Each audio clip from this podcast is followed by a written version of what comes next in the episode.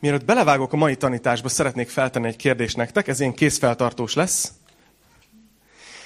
Hányan gondoljátok úgy, hogy jó dolog kereszténynek lenni? Oké, okay. figyeljetek, most jön a beugratós kérdés. Hányan érzitek úgy, hogy jobb lett az életetek amiatt, hogy keresztények vagytok? Azért nem tudom, hogy figyelitek, egy kicsivel kevesebb kéz ment föl, és úgy látom egyébként, hogy, hogy, hogy ez, ez kapcsolódik is ahhoz, amiről ma beszélni szeretnék nektek. A mai tanítás egy kicsit rendhagyó lesz, Bátorító lesz, de, de kiózanító. Ennyit, ennyit szeretnék így előjáróba mondani, amikor Enikőnek elmondtam tegnap este, mert mindig el szoktam mondani, hogy gyakoroljak, hogy ne úgy álljak ide elétek, hogy ilyen felkészületlenül csak úgy.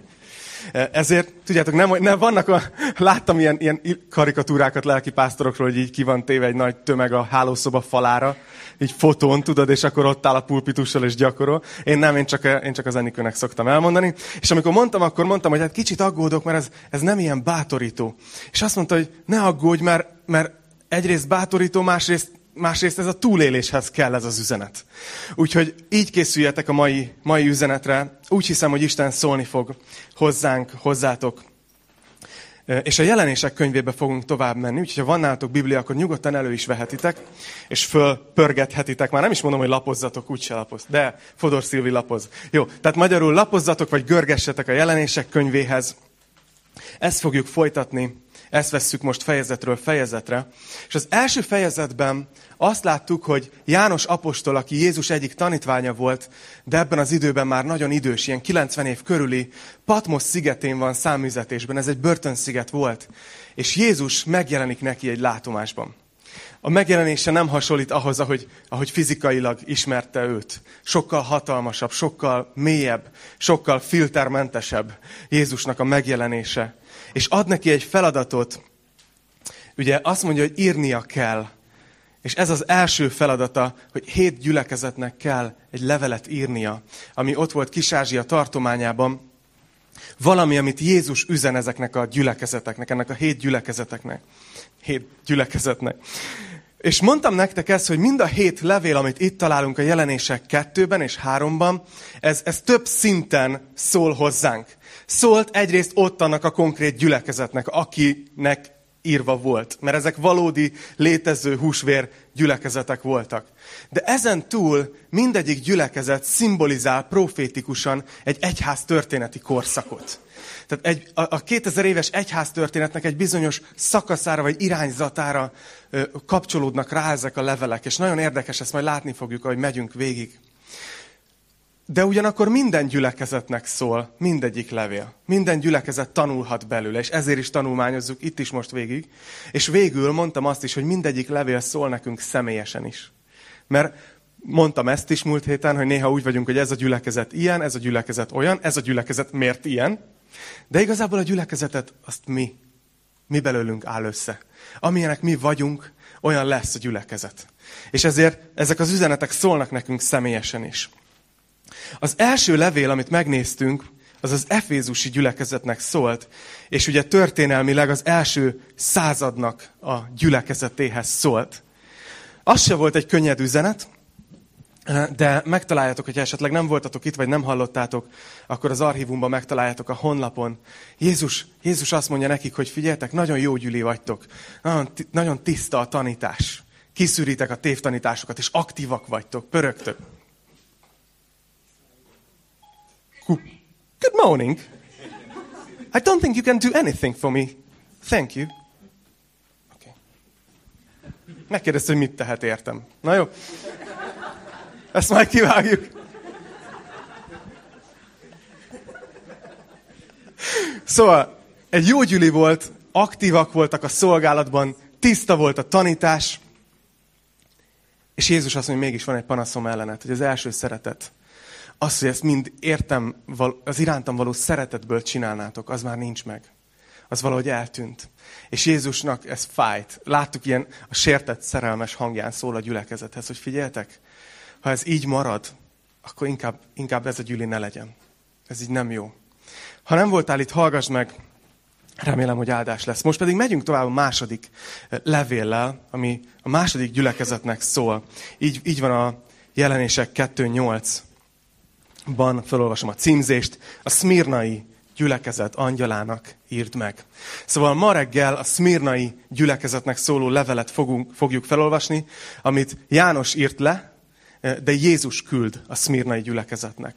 Egy pár info Szmirna városáról. Szmirna egy nagyon gazdag, szép, kereskedő város volt.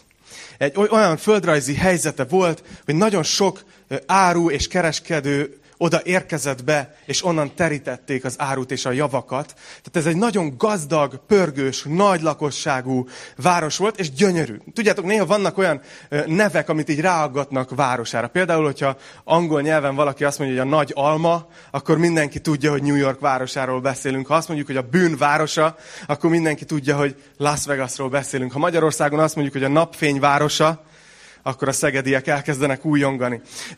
És ugyanígy így uh, Smirnának volt egy neve, úgy hívták magukat, és úgy hívták, hogy Ázsia uh, égköve. Szmirna egy gyönyörű város volt. De ugyanakkor, ami miatt jelentős, az az, hogy egyben a császár kultusznak a központja volt Szmirna.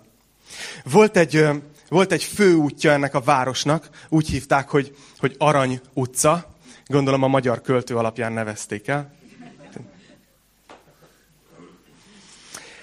És ezen a, ezen a főúton, ezen, ezen sorakoztak ezek a gyönyörű nagy templomok, Zeusnak, Afroditének, Apollónak. Tehát, hogy egy csomó ilyen nagy görög istennek a, a temploma ott volt, de ezek már hanyatlóba voltak ebben az időben, és volt egy másik templom, ami viszont virágzott, és ezt konkrétan időszámításunk előtt, azért visszajövök a jegyzetemhez, 196-ban építették a római szellemiség tiszteletére.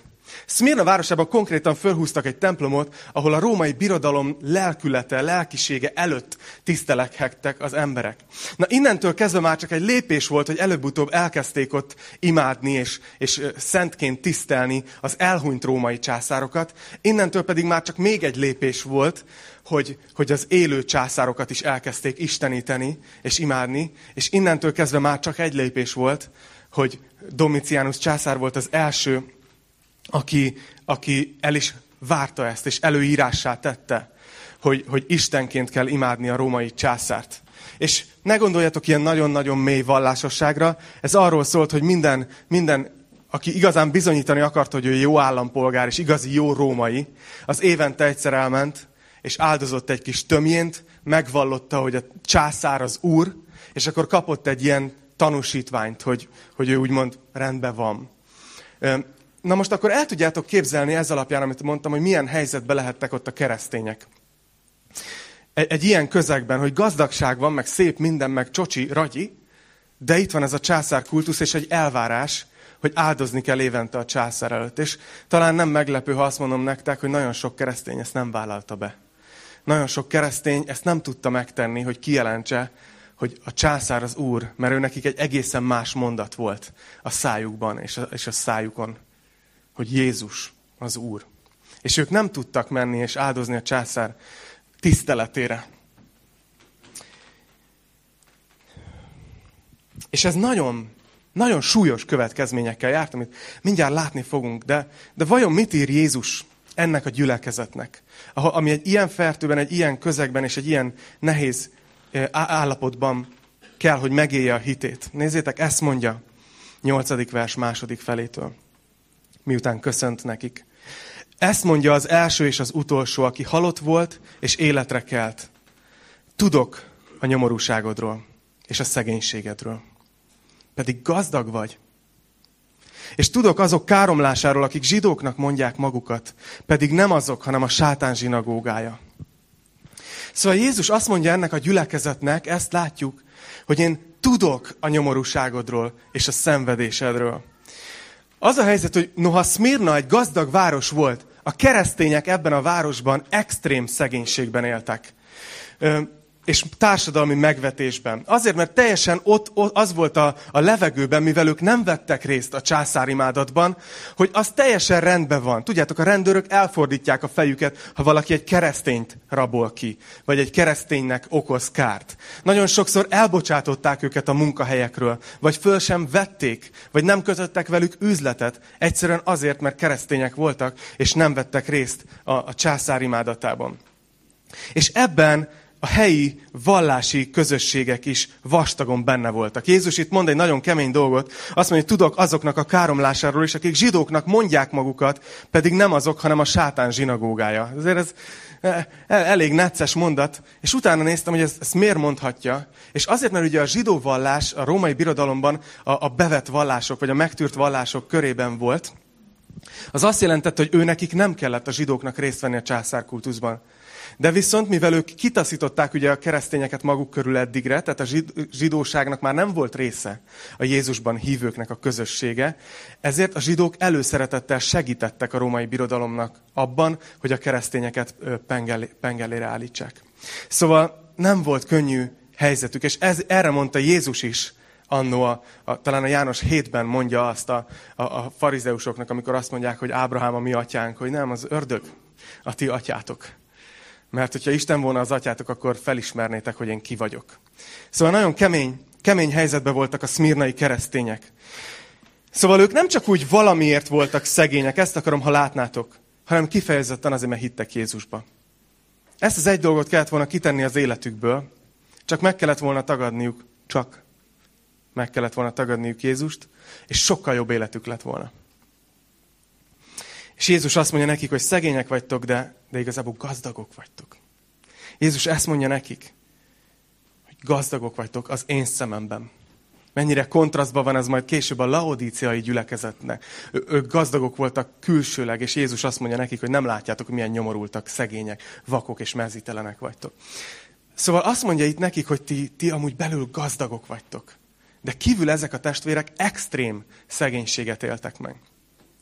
És elkezdtem ezen gondolkozni, hogy ma is vannak, akik azt tanítják, hogy ha jól hiszel, ha csak ráállsz Isten ígéreteire, akkor bejönnek az Isten anyagi áldásai az életedbe. Nem tudom, hogy ez a tanítás hogy ment volna át Szmirnában. Valószínűleg nem annyira jól. Vigyázni kell ezzel nagyon. Szóval a mai témám az megint olyan, amiről még nem sokat beszéltem, de nagyon fontos. Nem tudom, hogy hányan voltatok már olyan helyzetben, hogy találkoztatok egy testvérrel, egy tesóval, másik keresztényel, aki nagyon nehéz helyzetben volt. Valamilyen nehézségben. És bátorítanotok kellett. És ahogy bátorítottátok, rádöbbentettek, hogy, hogy, hogy vajon amit most mondok, az tényleg igaz, vagy ez csak ilyen optimizmus. Hogy mennyire, mennyire tuningolhatom. Mennyire hangzik hitelesen, amit mondok. Mert, mert általában mit mondunk? Látunk valakit, aki egy nagyon nagy nehézségben van, és azt mondjuk, hogy figyelj, imádkozom érted, imádkozzál te is, imádkozzál hittel, imádkozzál kitartóan, és, és az Úr majd biztos hoz valami áttörést, biztos, hogy, hogy van valami megoldás, majd biztos, hogy jön az áttörés, majd valahogy jobbra fordul a helyzet. Most, most lehet, hogy nem látod, de a felhők felett mindig süt a nap. Na ez! Ez mennyire vigasztaló, nem? Akkor benne vagy a közepén. Hát kösz! Nagyon jó. De ilyeneket mondunk sokszor, hogy higgy benne, hogy Isten ki tud szabadítani. Istennek jó terve van az életedre. Miért hagyna ebbe a helyzetbe? Biztos, hogy ki fogsz mert Istennek jó terve van az életedre. Bíztatjuk egymást.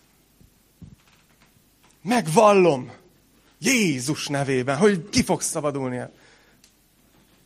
És biztos, hogy ki fog szabadulni? Mit mond Jézus a szmirnaiaknak? Vajon Jézus azt mondja a szmirnaiaknak, hogy imádkozzatok erősebben? Vajon Jézus azt mondja a szmirnaiaknak, hogy álljatok rá hittel az ige igazságára?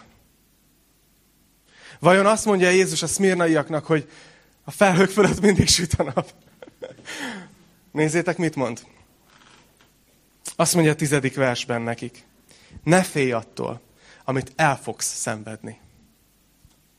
Íme az ördög börtönbe fog vetni közületek némelyeket, hogy próbát álljatok ki, és nyomorúságotok lesz tíz napig. Légy hű, mint halálig, és neked adom az élet koronáját. Akinek van füle, hallja meg, amit a lélek mond a gyülekezeteknek. Aki győz, annak nem árt a második halál. Szóval mondtam, hogy ez, ez egy kemény, kemény tanítás lesz. Konkrétan azt látjuk ebben a részben, itt van egy szenvedő gyülekezet, akiknek nagyon nehéz a helyzetük, és Jézus egy szóval nem mondja, hogy jobb lesz a helyzet valaha. Hanem azt mondja, hogy el fogtok szenvedni dolgokat, jövő időben mondja, hogy az ördög börtönbe fog vetni közületek némelyetek, némelyeket, és hogy nyomorúságotok lesz tíz napig. Szóval az van, hogy itt van Smyrna a városa, ahol, hogyha valaki megtért, a szó szerint azt vállalta be, hogy nem jobb életem lesz, hanem rosszabb. Konkrétan az életemet teszem kockára. És a bebörtönzés az általában csak az arénának az előszobája volt. Ott várakoztak, amíg jött a következő játék, ahol ki lehetett őket vezetni a vadállatok elé. És Jézus azt mondja, hogy tíz napig az ördög közületek börtön, nyomorúságotok lesz tíz napig. És sokat gondolkoznak a teológusok ezen, hogy mire utalhatott Jézus, mert egyértelmű, hogy, hogy itt valami profécia van ezekben a szavakban, és különböző emberek különböző magyarázatokra jutottak.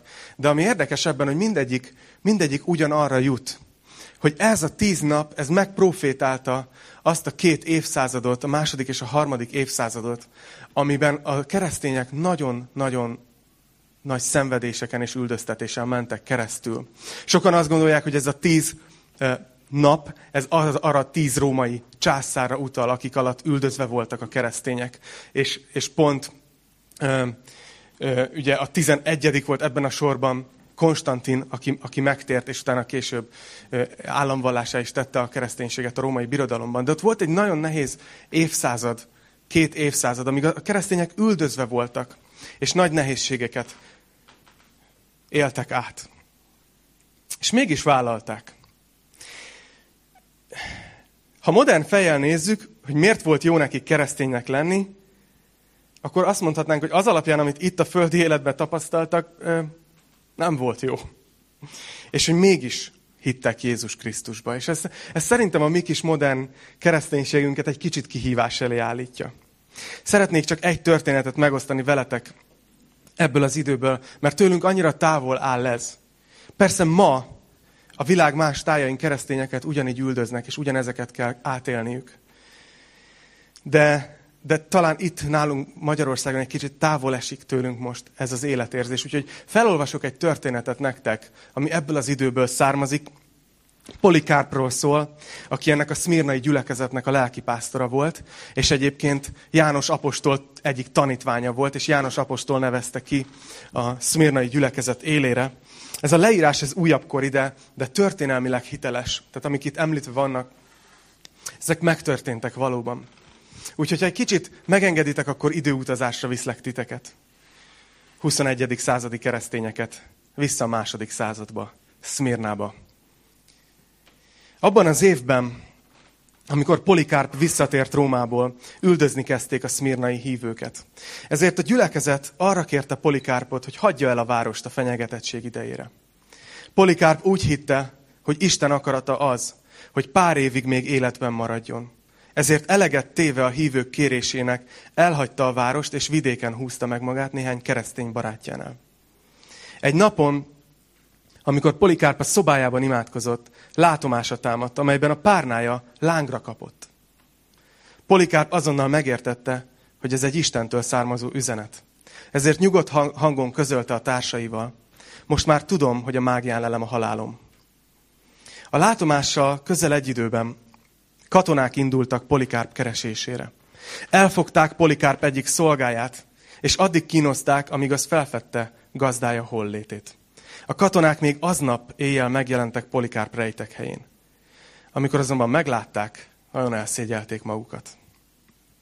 Nem gondolták, hogy egy ilyen idős és törékeny embert kell letartóztatniuk. Polikárp 86 éves volt. Vonakodva felrakták hát Polikárpot egy szamárra, és visszavitték Szmirna városába. Útban a város felé a katonák, parancsnoka és egyes római elöljárók a kocsiukba ültették Polikárpot, és kérlelni kezdték, hogy áldozzon egy kis töményt a császár szobránál, vallja meg, hogy a császár az úr. Ha Polikárp ezt megteszi, szabad lesz. Csak így menekülhet meg a ráváró szörnyűségek elől.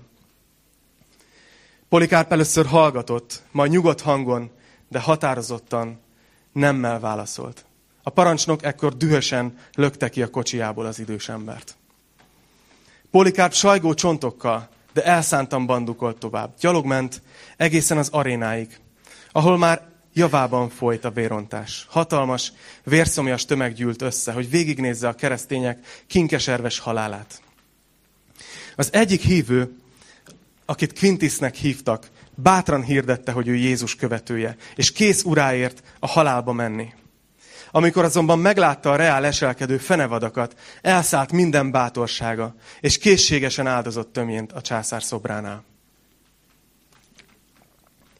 Egy Germanistus nevű fiatalember azonban kitartott, mint halálig. Emelfővel vonult a küzdőtérre az oroszlánok közé, és keserves kínok között halt meg uráért, Jézus Krisztusért. Rajta kívül tíz további hívő is az oroszlánok karmai között végezte aznap, de a tömeg még nem látott eleget. És egyre csak azt kántálta, le az ateistákkal! Szemükben a keresztények ateisták voltak, hiszen nem a rómaiak és a görögök isteneit tisztelték. Végül a tömeg egy emberként Polikárpot kezdte követelni. Amikor Polikárp bevánszorgott a küzdőtérre a többi hívővel együtt, egy hangot hallott a mennyből, amely így szólt. Légy erős, Polikárp, tarts ki! Ezután Polikárpot a prokonzul elé állították, aki még egyszer megpróbálta rávenni őt arra, hogy tagadja meg Jézust. A prokonzul megparancsolta Polikárpnak, hogy a tömeggel együtt kiáltsa, hogy le az ateistákkal. Erre Polikárp a tömeg felé fordult, rájuk mutatott, és csak annyit mondott. Le azokkal az ateistákkal. A prokonzul azonban hajthatatlan maradt. Esküvel vald a császárt uradnak. Tagad meg Krisztust, és szabad vagy. Polikárp azonban így felelt.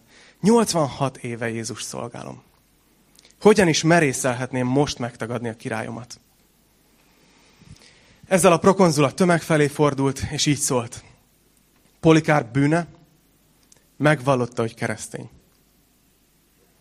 A tömeg ekkor újra kiáltozni kezdett, és követelte, hogy engedjék ki az oroszlánokat. Az oroszlánok azonban eddigre jól laktak, és már elvitték őket a küzdőtérről. Ekkor a tömeg azt követelte, hogy Polikárpot mágián égessék el. Erre az idős embernek eszébe jutott az álma, amelyben lángra kapott a párnája. És az úrban felbátorodva így szólt a hóhérokhoz. Jól van ez így.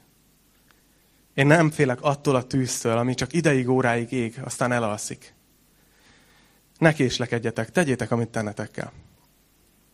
A hóhérok aztán mágiát raktak, amelynek a tetejére egy oszlopot erősítettek.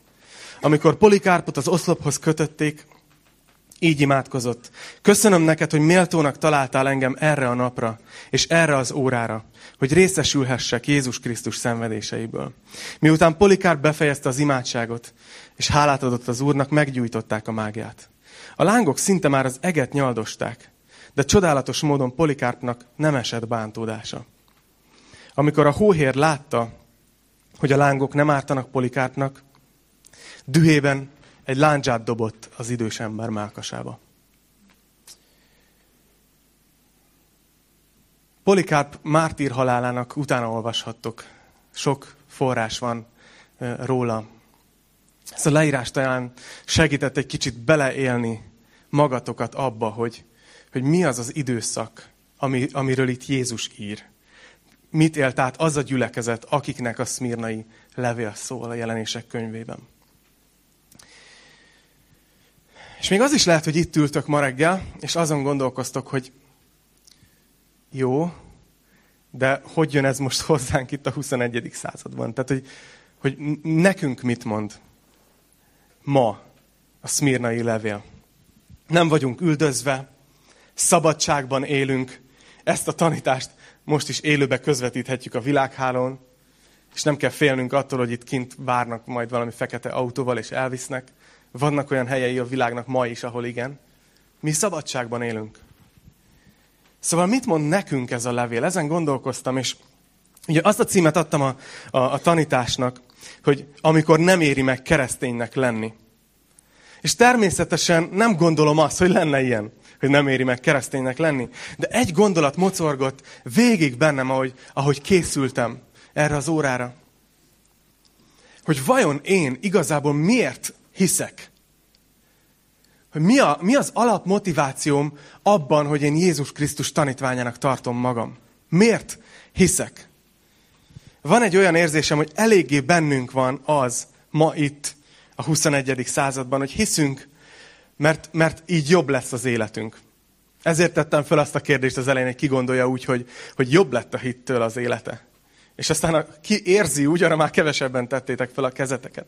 De bennünk van ez a gondolat, hogy, hogy valahol van a mi életünk, és mi úgy döntünk, hogy hiszünk Istenbe, mert felmérjük józanul, hogy, hogy ettől nekünk csak gazdagabb lesz az életünk, és teljesebb lesz az életünk. Mint egy ilyen üzlet lenne Isten és közöttünk, hogy, hogy, hogy én hiszek, Isten meg körbevesz a jóságával, a hűségével, vissza mennybe, megoldja a gondjaimat, gondot visel, stb. Megóv a betegségtől, egyengeti az utunkat, segít megtalálni a párunkat, nem enged beleesni tragédiába. De, és itt van a nagy kérdés, mi van, hogyha nem? Mi történik akkor a hitünkkel, ha ezek a dolgok esetleg nem történnek meg. És félre ne értsetek, nem a hitetekből akarlak kiszedni titeket, hanem csak segíteni akarok, hogy letisztuljon a hitünk ma reggel. Azért firtatom ezt, mert az ilyen helyzetekben derül ki igazán, hogy miben hiszel és miért hiszel. És sokan úgy vesztik el ma a hitüket, hogy csalódnak Istenben. Nem tudom, hogy olvastátok-e, Philip Jensinek van egy könyve, az a cím Csalódás Istenben. Sok ilyen történetet leír, hogy emberek kértek valamit Istentől, imádkoztak valamiért sokáig, és Isten nem adta meg. És előbb-utóbb kiábrándultak Istenbe, és azt mondták, hogy akkor nem is kell lesz. Szóval ilyenkor az a kérdés, hogy Isten mulasztott, vagy mi hittünk egy olyan verziójába az Istennek, aki nem ő. Nem akarok túl pessimista lenni, jó? Főleg, mert ha először vagy itt ebben a gyülekezetben, akkor tudnod kell, hogy itt általában bátorító tanítások vannak. Általában így, így igyekszem felépíteni a hiteteket. És szerintem ma reggel is azt teszem, de, de tudnotok kell azt is, főleg ha először vagy itt, hogy hiszek a csodákban. Tudom, hogy Isten vezette az én életemet nagyon sok esetben. Adott megoldást problémákra, vitt át nehézségeken, oldott meg dilemmákat gyógyult meg betegség, amiért imádkoztam. Tudom, hogy ezek a dolgok, ezek mind működnek, és ott vannak a Bibliában. De, de realista is akarok lenni. Mi van, hogyha nem történik meg? Micsoda napja volt annak a betegnek, aki 38 év után a Bethesdánál meggyógyult, mert Jézus arra ment és meggyógyult. És szerintek mit szólt a, a mellette lévő matracon a következő ember, aki meg mondjuk nem gyógyult meg? Aznap. 38 éve beteg prédikálhatott volna neki, hogy csak, csak, csak várjál, és Isten majd meg fog gyógyítani. És mi van, hogyha nem? Azért boncolgatom ezt. Két dolog miatt. Egyrészt, mert fogtok találkozni szenvedő testvérekkel. És szeretném, hogyha nem mondanátok neki olyat, amivel csak még mélyebbre lökitek. A másik az, hogy ti nektek is lehet nehézség az életetekben. És fiatalok, nektek is hagy mondjam. Tehát tudom, hogy úgy tűnik, hogy hogy ma, ma, szerint, ma szerintem még egy kicsit trendi dolog is egyébként kereszténynek lenni. Tényleg, mert, mert van egy közösséged, hiszel valamibe, kiállsz valami mellett, és, és úgymond kite, kiteheted akárhova, hogy te keresztény vagy, igeverseket, stb. De akarom, hogy nektek is olyan erős legyen a hitetek, hogyha jönnek az életbe brutál nehéz fordulatok, akkor is ragaszkodjatok az Istenhez, akkor is kapaszkodjatok bele. Lehet, hogy, lehet, hogy éppen egy nehéz helyzetben vagy valaki, akár közöttünk. És jól teszed, hogyha imádkozol, és bátorítalak is arra, hogy imádkozz érte, mert hiszem, hogy Isten tud csodát tenni. És lehet, hogy lesz egy nagy áttörés, és Isten hoz egy csodálatos gyógyulást, akármi. De lehet, hogy nem. Lehet, hogy már nagyon unod, hogy egyedül vagy. És nagyon szeretnél, szeretnéd megtalálni a párodat. És lehet, hogy imádkozol ezért évek óta. És azt kell, hogy mondanom, hogy jól teszed, imádkozzál, mert Isten tud ebbe segíteni. És lehet, hogy meg fogod találni a párod Isten segítségével. De ha realisták vagyunk, azt kell mondjuk, lehet, hogy nem. Lehet, hogy beteg vagy. Lehet, hogy kaptál nemrég egy diagnózist, vagy valaki, aki a közeledben van. Jól teszed, ha imádkozol, érte, mert Isten tud gyógyítani. És lehet, hogy meg fogsz gyógyulni. De lehet, hogy nem. És mi történik a hitünkkel ezekben a próbákban? Na ezért beszélek ma délelőtt erről. És van még néhány gondolatom, és még majd szeretném, szeretném, szeretnék nektek előre mutatni, és bátorítani titeket. De mielőtt folytatom a tanítást, arra gondoltam, hogy, hogy megkérek valakit, aki nálam erről hitelesebben fog tudni beszélni. És Isten úgy hozta egyébként, ezt nem terveztük, és nem így, nem ez volt a terv, de hogy pont itt vannak a Kárpáti Jonatánék közöttünk, és ők átmentek ezen, ezeken a kérdéseken. Amíg most kérdéseket felsoroltam, nem voltak újak nektek. Ez, ezért azt kértem, hogy így a tanítás kellős közepén tegyen nektek bizonyságot arról, hogy ők mind mentek keresztül. Néhányan ismeritek a bizonyságukat, talán többen nem. Úgyhogy gyere, Jonatán, és oszd meg velünk a, a gondolatokat, ami, amit az Úr a szívedre helyezett. Olyan jó volt, tegnap este felhívtam, hogy te megtennéd, hogy bizonyságot teszel, mert itt van ez a téma, és ez te kell lesz. És, és tudom, hogy pont jöttök bajáról. És azt mondta, hogy hát én úgy voltam, hogy úgy éreztem, hogy bizonyságot kell tennem, de úgy voltam vele, hogy ha Istentől van, akkor majd megkérsz. Sziasztok! Kárpáti Jonatánnak hívnak, feleségemmel vagyunk most itt. Ismertek legtöbben. Három fiunk van, a nagyfiunk Kevin, ő szokott itt lenni a csinos, vöröshajú feleségével és a mi kis unokánkkal. Őt ismeritek. Aztán van Oliver, a legkisebb fiunk, ő kint van most a gyerekszobában. És van Ramón, aki, aki tavaly szeptemberben volt 13 éves, és, és nem sokkal később Isten hazavitte. És ő már nincs, nincs közöttünk. És erre utalt Attila, azt hiszem azzal, hogy ezeket a kérdéseket mi föltettük. Benne voltunk, benne vagyunk. Mielőtt még erről beszélnék, szeretnék mondani valamit. Szeretném elmondani, hogy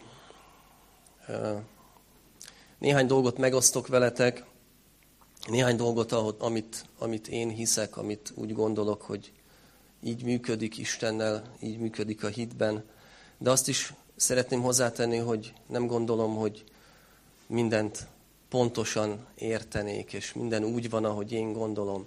Amiben biztos vagyok, az az, hogy, hogy Isten nagyon szeret minket. Ezt onnan tudom, hogy, hogy Jézus meghalt értünk. Ezt onnan tudom, hogy, hogy Isten megígérte, hogy soha nem hagy magunkra minket, és ezt, ezt be is tartotta. Tudom azt, hogy Jézus föltámadt, és tudom, hogy hogy legyőzte a halált, és tudom, hogy, hogy ilyen értelemben ránk is egy, egy győzelem vár, és hogy ennek a győzelemnek a részesei vagyunk már most. Ezek azok, amiket biztosan tudok. A többi az, az találgatás, a többi az tapasztalat, az többi az olyan, hogy lehet, hogy te máshogy éled meg.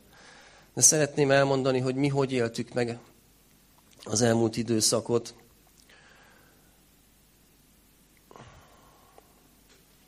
Nem is tudom, hol kezdjem. Talán ott kezdem, hogy elég régóta keresztények vagyunk, 20, 20 éve, azt hiszem, feleségemmel együtt. És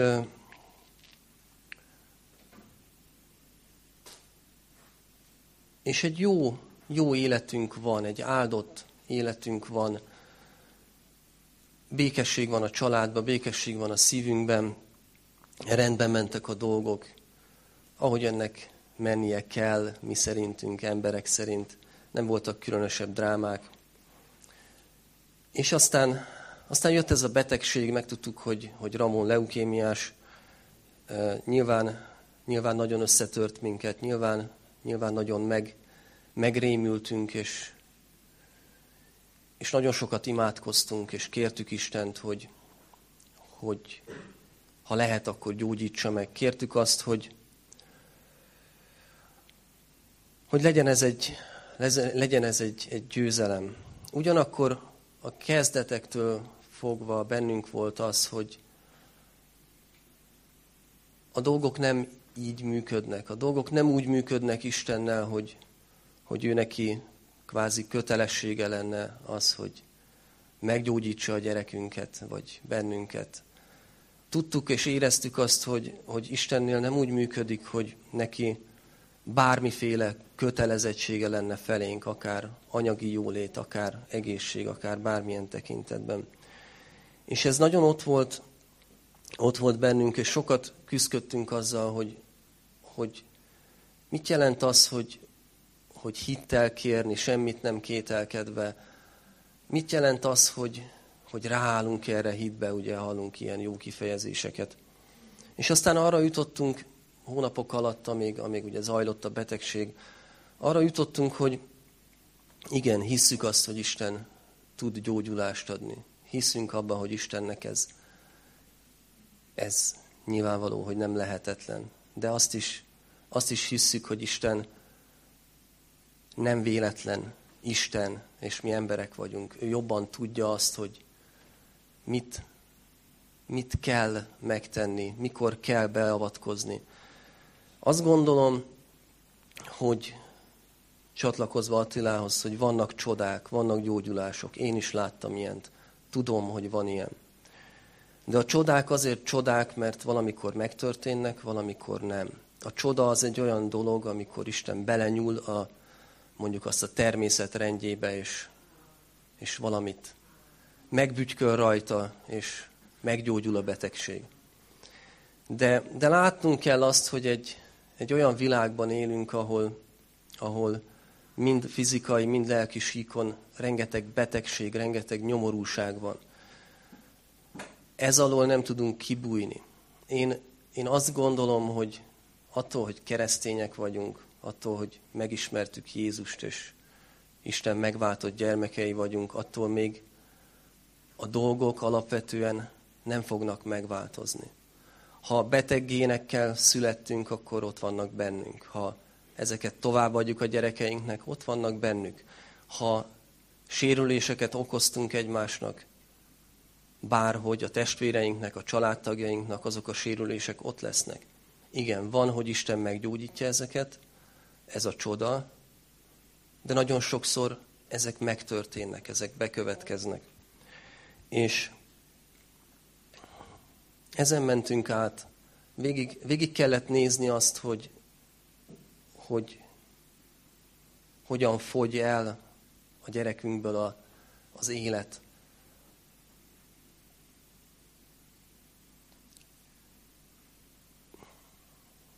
De Isten nagyon kegyelmes volt. Azt szeretném elmondani nektek, hogy megáldott minket azzal, hogy, hogy tudtunk hinni benne akkor is, amikor, amikor nagyon reménytelen volt már a helyzet. És úgy értem, hogy tudtunk hinni benne, hogy tudtunk hinni abba, hogy ő szeret minket. A legvégén már csak ebben tudtunk hinni. Nem tudtunk hinni gyógyulásban és bármi egyébben, mert, mert látszott, hogy, hogy mi a vége a történetnek. De tudtunk hinni Istenben, tudtunk hinni az ő szeretetében. Megtanított minket arra, hogy, hogy milyen az, amikor ő tényleg ott van mellettünk. Sokat hallottam korábban is erről, hogy, hogy mennyire fontos Istennel a személyes kapcsolat. Ez mindig kicsit ilyen lila volt nekem.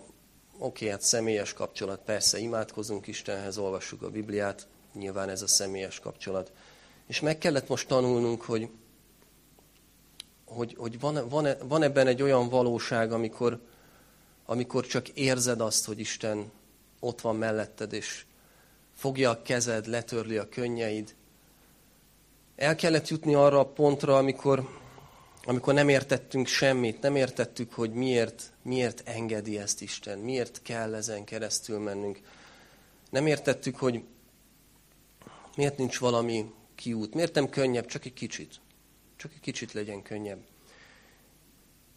De ugyanakkor, mikor átéltük azt, hogy, hogy Isten valóságosan segít, és valóságosan bele nyúl olyan részletekbe, amik nagyon fontosak. Hadd mondjak erre példát. Kis dolog, de, de olyan jól éreztük magunkat a, a, a kórházban a Ramonnal. Egy nagyon jó hely volt, nagyon áldott emberek között. akkor Ramón soha nem panaszkodott. Tehát úgy élte meg a betegségét, hogy ezt úgy kell érteni, soha nem panaszkodott, hogy tényleg egyszer se panaszkodott, pedig volt azért elég sok történés. És ez is Isten kegyelme volt, hogy, hogy a részletekre odafigyelt, és azt mondta, hogy oké, okay, segítek nektek, amit, amit lehet, amit kell, ami kell ahhoz, hogy, hogy tovább tudjatok lépni. És ilyen értelemben megtörténtek a csodák minden, minden nap. Az a csoda nem történt meg, hogy Ramón meggyógyuljon, de, de ez nem törte össze a hitünket, hanem, hanem azt mondom, hogy megerősítette. Érdekes volt, van egy ismerős doktornő, aki, aki mondta nekem, miután a Ramón elment, és akkor így beszélgettünk, és mondta, hogy milyen jó maguknak, hogy ilyen nagy hitük van. És így néztem rá, és mondtam, hogy nem, hanem, hanem milyen jó, hogy egy ilyen Istenünk van, akiben lehet hinni. És szeretném azt elmondani, hogy ez az egész, ez, ez nagyon nem, nem rólunk szól. Szeretném elmondani, hogy ahogy itt állok, nagyon őszintén, szeretném ezt értenétek, hogy azt akarom, hogy, hogy azt lássátok, hogy hol van Isten ebbe a történetbe. Nem azt, hogy hol vagyunk mi. Mi nem voltunk erősek. Mi nem tudtuk, mit kell csinálni. Mi nem tudtunk semmit igazából. Össze voltunk törve. És azt gondolom, hogy nagyon fontos megérteni azt nekünk, keresztényeknek, hogy, hogy szabad gyöngének lenni, szabad, szabad összetörtnek lenni. Egy igét, egy igét szeretnék felolvasni.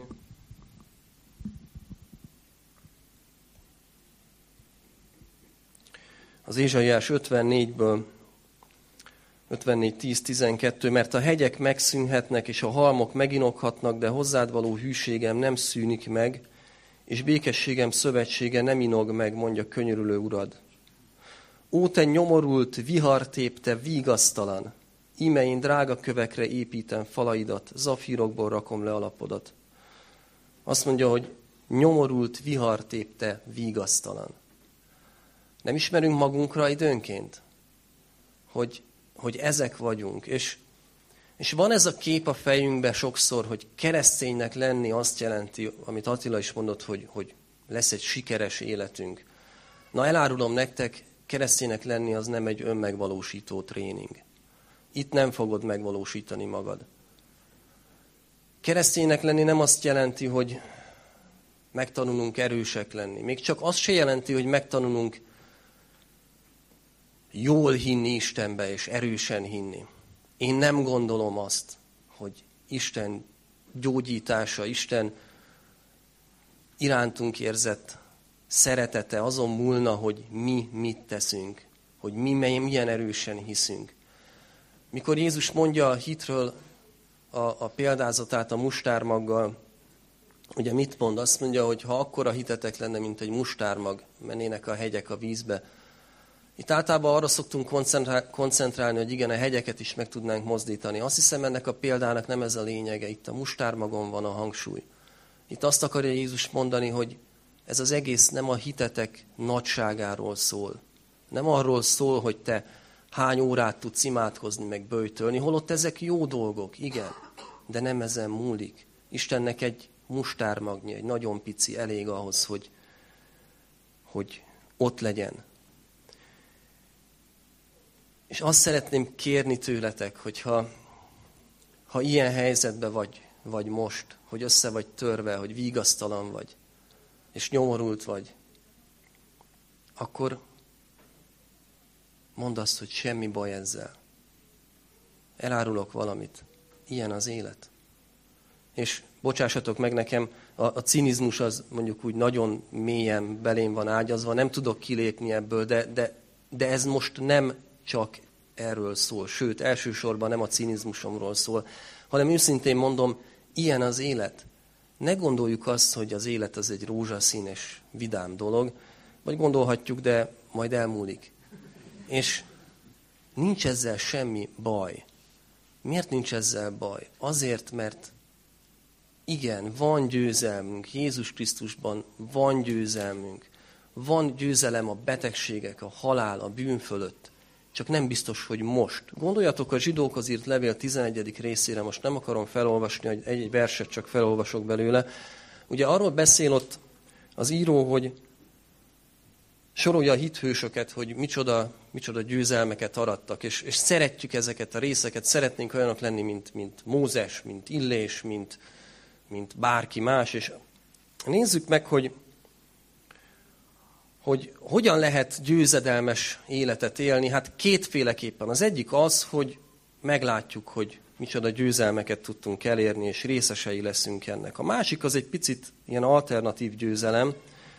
Azt mondja, hogy 35. vers, mondjuk, a hitük által visszakapták halottaikat, akik újra életre keltek. Ez van a, a, az a rész végén, ahol felsorolja a győzelmeket. És aztán folytatja így lazán a következő mondatba, hogy másokat megkínoztak, mert visszautasították a szabadulást, hogy majd jobb feltámadásban legyen részük. Egyeseket kigúnyoltak és megkorbácsoltak, másokat megbilincseltek és börtönbe zártak. Voltak, akiket kövekkel dobáltak halálra, másokat ketté fűrészeltek, vagy karddal öltek meg. Ez az alternatív győzelem, én úgy hívom. És egyáltalán nincs arra garancia, hogy nekünk Isten azt a fajta győzelmet akarja adni, hogy, hogy ezt mi lássuk is meg itt a földi szemünkkel. Gondoljatok például keresztelő Jánosra. Ki üzen a börtönből Jézusnak, hogy, hogy te vagy az eljövendő, vagy valaki mást várjunk, azok után, hogy ő merítette be, meg látta rászállni a szentelket galambformába. Szóval vannak kétségei. Következő híradás, amit tudunk keresztelő Jánosról, hogy egy tálcán viszik a fejét Heródeshez. Tehát ez se az a fajta győzelem, amire igazán vágyunk. És, és ez van egy, egy beteg világban, egy, egy romlott világban, egy összetört világban élünk, és még egyszer mondom, nincs ezzel baj, mert van győzelem. Így vagy úgy, de van győzelem. És annyit szeretnék még mondani, hogy nehogy azt szűrjétek le ebből az egészből, hogy most itt áll egy keserű ember, akinek meghalt a gyereke, és akkor most, most tele van keserűséggel, és nem tudom mivel. Egyáltalán nem. Én, én nagyon szeretek élni. Én akkor is szerettem élni, amikor, amikor a Ramón meghalt, azon a héten is. Szerettem élni, gyűlöltem a halált, és gyűlöltem, hogy, hogy ezeken kell keresztül menni. De élni jó dolog. Csak ez nem azt jelenti, hogy mindig rózsaszínes, mindig a föld fölött lebegünk.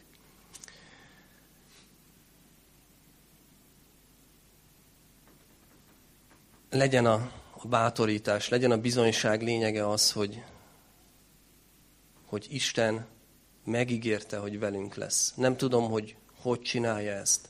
Nem tudom, hogy hogy tud téged átsegíteni a magad nehézségén. Úgy, ahogy azt se tudtam, hogy bennünket hogy tud átsegíteni.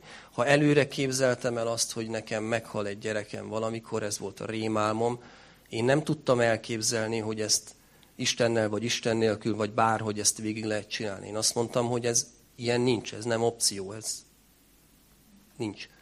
Szóval nem tudom, hogy Isten hogy tud mellettünk lenni, de tudom, hogy mellettünk tud lenni. Nem tudom, hogy Isten hogy tud neked segíteni abban, amiben vagy, vagy leszel, de tud segíteni.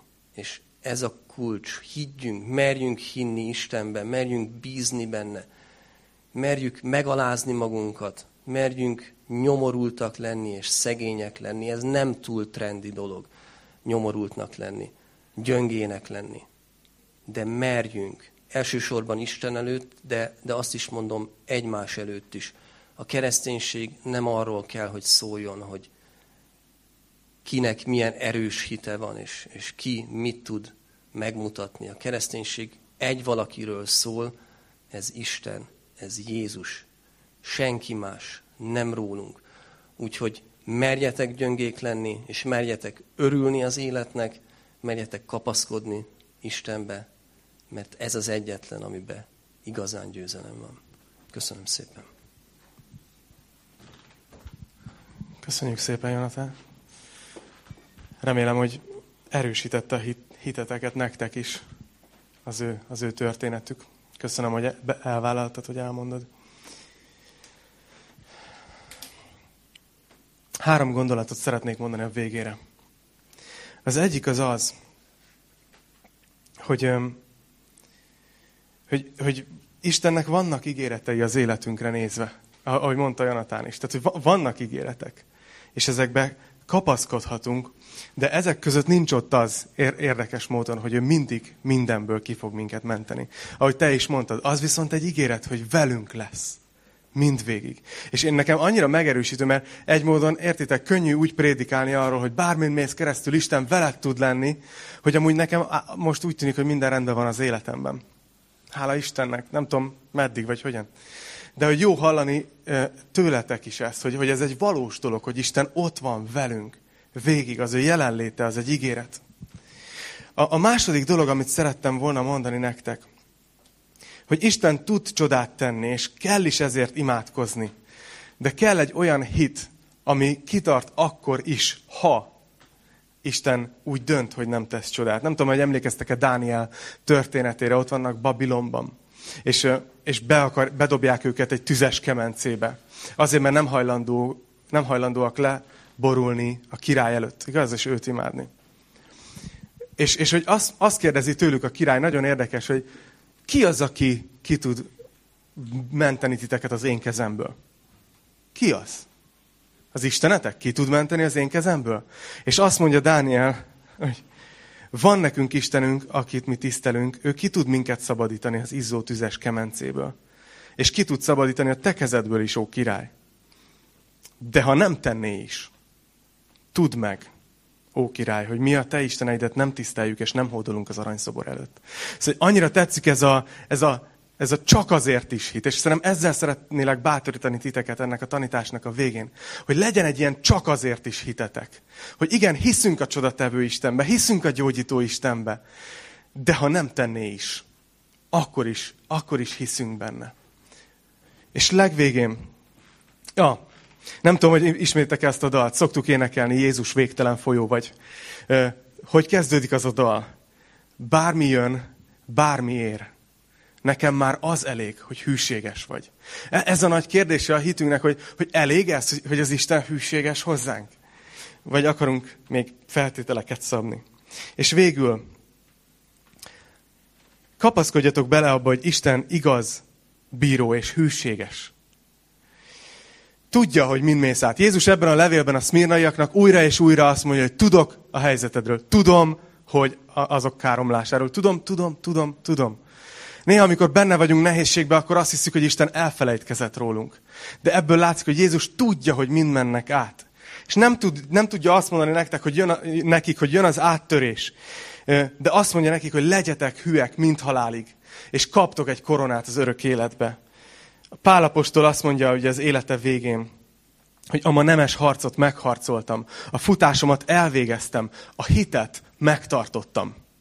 Pál elég sokat, sok szenvedésen ment át. És azt mondja, hogy végül eltétetett nekem az igazság koronája, amelyet megad nekem az Úr, az igaz bíró ama napon. De nem csak nekem, hanem mindazoknak is, akik várva várják az ő megjelenését. Szóval muszáj, hogy ott legyen az a hitünk, hogy, hogy a földi életünk az egy kicsi része az örökké valóságnak. A kereszténységnek nem sok értelme van, ha ez egy életmegjavító program, mert látjuk, hogy annak nem mindig működik, igaz? Tehát, hogy, hogy azt mondja Pálapostól a korintusi levélben, hogy ha csak ebben az életben reménykedünk a Krisztusban, akkor minden embernél nyomorultabbak vagyunk. Nekünk a, a reménységünknek egy nagyon nagy része az, hogy igen, ezen a földi életben lehet hogy, lehet, hogy lesznek áttörések, lehet, hogy nem. Lehet, hogy lesznek gyógyulások, lehet, hogy nem. De utána jön valami, amire azt mondja az ige, hogy örök élet. Hogy Isten jelenlétében leszünk. Hogy azt mondja, hogy Isten maga letörli a szemünkről az összes könyhullatást. Valaki azt mondja, hogy a mennyben nem lesznek könnyek. Ez nem igaz. Csak Isten le fogja törölni. Meg fogja oldani. Szóval látjátok, e- erre akarlak biztatni titeket, hogy, hogy, hogy lehet, hogy a körülményekben nem mindig lesz változás az életünkben. De amíg várjuk az ő megjelenését, emlékezzünk arra, ami nem változik, hogy, hogy ő szeret minket. Amikor rá, meg felteszed a kérdést, hogy, hogy vajon Isten szerete engem, akkor nem azt kell megnézned, hogy milyenek a körülményeid, és abból vonni le, hanem egy hely van az egész történelemben, ahol levonhatod, hogy Isten szeretett téged. Azt mondja a Róma 5.8, hogy Isten abban mutatta meg a hozzánk való szeretetét, hogy Krisztus akkor meghalt értünk, amikor még bűnösök voltunk. Tudni akarod, hogy Isten szerete? Az már elég, hogy ő meghalt, érted és megváltott, és örök életed van. Úgyhogy ebbe kapaszkodjatok, ebbe bízzatok, és ez volt a, ez volt a, a, a szmirnai gyülekezetnek szóló levélnek az üzenete. Remélem, hogy így magatokkal viszitek a, a hétköznapokba. Szóval azt tettem föl az elején, Peti, gyertek nyugodtan, hogy vajon van-e olyan, hogy nem éri meg kereszténynek lenni? Én szerintem olyan nincs. Mert ilyen koronája nincsen másnak, amilyet mi kapunk majd az Úrtól. Ilyen reménysége nincs másnak, mint ami nekünk van. Azt mondja az ige, hogy ez a reménység a lelkünknek biztos és erős horgonya, és behatol a kárpit mögé. Arra a helyre, ahol Isten jelenléte volt, ahova emberek nem mehettek be. Azt mondja, hogy a mi reménységünknek van egy, van egy horgonya, valami, amiben beleakad, ami tartja a reménységünket. És azt mondja, hogy ez a dolog, ez ott van közvetlenül bent a kárpit mögött Isten jelenlétében. Ott kapaszkodik a mi reménységünk. Ez egy atombiztos reménység. És hogy ebbe kell magunkat bíztatni, és ebbe kell egymást erősítenünk. Hogy lehet, hogy most ez az élet kemény dolgokat ad. Lehet, hogy le, van vagy nehézségekben, és lehet, hogy meg fog oldódni, lehet, hogy nem. De ami biztos, hogyha Jézus Krisztusba hiszel, akkor eljön az a pont, amikor el, be fogod lélegezni az utolsó lélegzetvételedet. És a következő pillanatban Isten jelenlétébe leszel. Filterek nélkül. Úgy fogod látni, ahogy van. Szemtől szembe. És örökké ott leszel vele. És ez a reménység az, ami erőt tud adni azokban az helyzetekben is, amin éppen át kell menned a mindennapokba. Úgyhogy ezzel bátorítalak titeket, és ugye azt mondtam, hogy ezt mondja az az ének, hogy nekem már az elég, hogy hűséges vagy. És ezt a reménységet Jézus nem csak odatta, így elküldte, vagy egy szórólapot kiosztott, vagy, vagy fölírta óriás plakátokra, hanem ezt ő a saját vérével pecsételte meg. És azt kérte, hogy amikor a tanítványai összejönnek, akkor vegyük az úrvacsorát. Azért, hogy emlékezzünk arra, hogy ő meghalt értünk. Mert ezzel hitelesítette mindazt, amit ígért nekünk. Azt mondta, hogy elmegyek, hogy helyet készítsek nektek. De amikor helyet készítettem, akkor eljövök, és, és oda veszlek titeket, ahol én vagyok. Úgyhogy most, ahogy urvacsorázunk, gondoljatok erre, hogy a lelkünknek az erős horgonya, az igazi reménység, ami nem abban reménykedik, hogy majd most ezt a nehéz helyzetet Isten megoldja, hanem az igazi hosszú távú reménységünk, az ebben gyökerezik, ahova Jézus Krisztus a saját vérével ment be, és egyszer és mindenkorra a bűneinket elvette tőlünk, és egyszer és mindenkorra Isten gyermekeivé tett minket, és ezen semmi nem tud változtatni. Úgyhogy szeretnék imádkozni, és utána pedig úrvacsorát fogunk venni.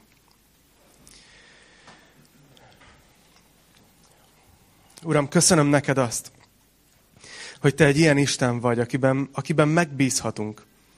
És köszönöm azt is, hogy adsz nekünk ilyen nehezebb részeket is, és nehezebb témákat is a te igétből.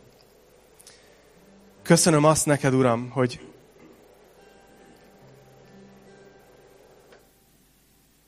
Köszönöm neked azt, Uram, hogy a reménységünk az szilárd te benned.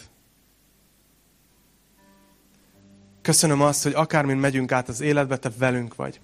És szeretnék imádkozni ma reggel, hogy ez az üzenet, ami itt a, a te igétből jött ma reggel. Kérlek, hogy így tisztítsa le a, a hitemet és a testvéreim hitét hogy tényleg úgy higgyünk benned, ahogy te vagy.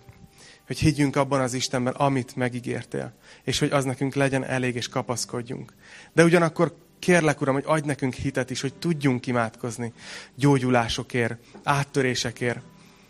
De közben szeressünk téged annyira, hogy akkor is szeretünk, hogyha ezek nem történnek meg. Imádkozom azért, hogy növeld a hitünket ezen a területen is. Imádkozom a gyülekezetért. Kérlek, hogy tölts be minket a szent lelkeddel, Jézus. Azért, hogy a tanúid lehessünk ebben a világban.